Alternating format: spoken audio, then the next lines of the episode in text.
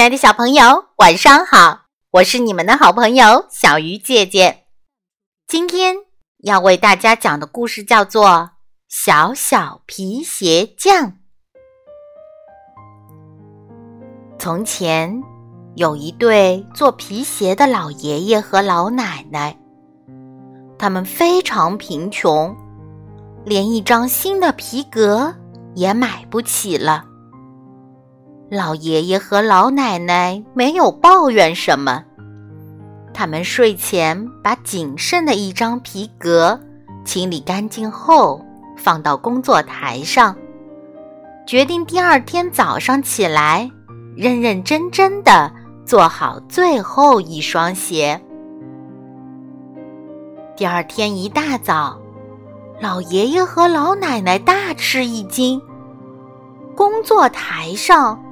放着一双精致的新皮鞋，这这么好的新皮鞋，是谁做的呢？一位顾客走进鞋店，他非常喜欢这双鞋子，于是出高价买走了。老爷爷和老奶奶用卖掉皮鞋的钱。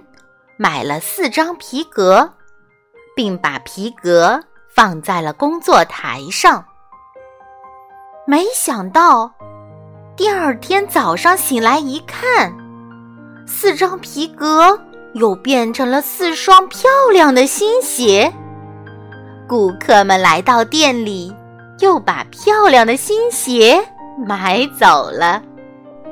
就这样，一天又一天。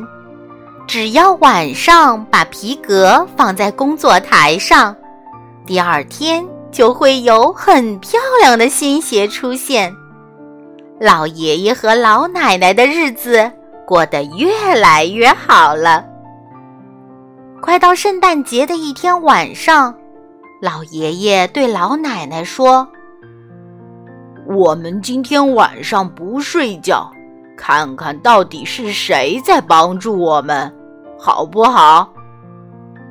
老奶奶说：“好啊，我们要好好感谢帮助我们的人。”这天夜里，老爷爷和老奶奶躲在房间的角落里。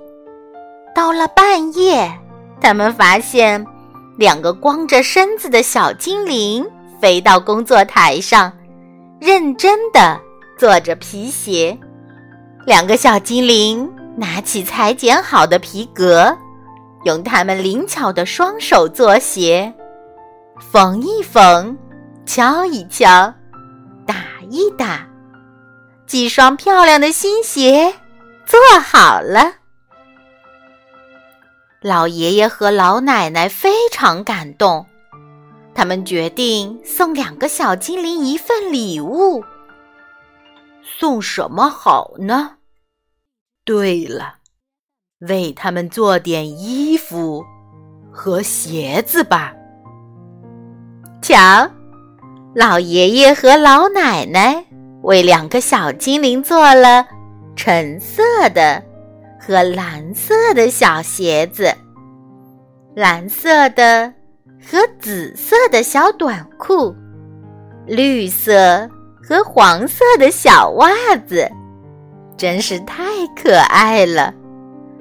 老爷爷和老奶奶把做好的衣服、鞋子放到工作台上，静静的等待两个小精灵的到来。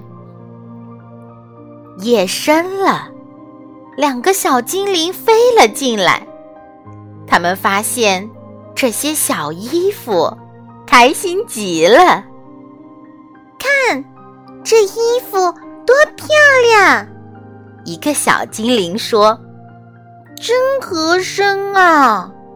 另一个小精灵说：“两个小精灵开心的跳起舞来，真是快乐又美好的。”夜晚呢？今晚的故事就到这里了。祝小朋友们晚安好梦。